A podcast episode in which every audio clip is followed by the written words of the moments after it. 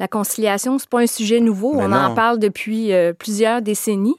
Euh, au Québec, avec les, euh, la mise en place des services de garde à, co- à contribution réduite en 2000, en 1997, on est passé de la province où on avait le plus faible taux de jeunes mères sur le marché du travail à celle où on a le plus le taux le plus élevé.